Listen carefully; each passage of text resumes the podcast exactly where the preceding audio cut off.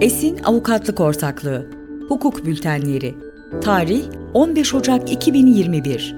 Yazan Ortak Avukat İlay Yılmaz, Kıdemli Avukat Can Sözer. Tütün mamulleri yönetmeliklerinde değişiklikler.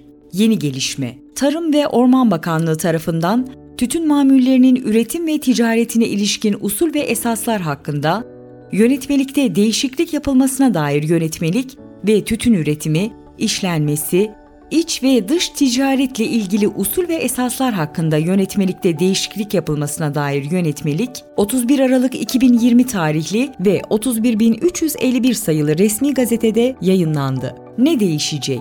Bilindiği üzere yirmi dört Aralık iki bin on yedi tarihli kanun hükmünde kararname ile Tütün ve Alkol Piyasası Düzenleme Kurumu kapatılmış, kuruma ait yetkiler bakanlığa devredilmişti. Bu doğrultuda tadil yönetmelikleriyle birlikte kuruma yapılan atıflar bakanlık olarak değiştirildi. Tadil yönetmelikleriyle getirilen düzenlemeler şu şekildedir. Tütün işletme tesisi kurmak isteyen gerçek ve tüzel kişilerin tütün işleme tesisi kurma uygunluk belgesi alması gerekiyor. Belge verildiği tarihten itibaren üç yıl geçerli olacak. Dahilde işleme rejimi kapsamında ihraç edilecek kıyılmış tütün ve tütün mamulleri için alınacak izinlerde Tarım ve Orman Bakanlığı'na ön başvuru yapılması gerekiyor. Ön izin alındıktan sonra dahilde izin belgesi almak amacıyla Ticaret Bakanlığı'na başvurabilecek. Tütün ticareti yetki belgesine sahip gerçek ve tüzel kişiler, tütün ürünlerinin taşınması veya muhafaza edileceği depolara ilişkin yapılması zorunlu bildirimleri TUPSE üzerinden yapabilecek.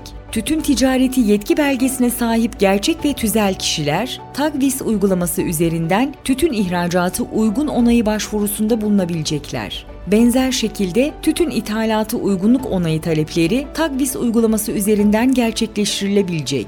Sonuç: Bakanlık, tütün ürünleri üretimi ve ticaretine ilişkin başvuru ve izin süreçleri hakkında bilgi sağlamaya devam ediyor. Bu alanda faaliyet gösteren şirketler, yönetmelikleri dikkatlice incelemeli ve yönetmelikte yer alan usul ve esaslara uymalıdır.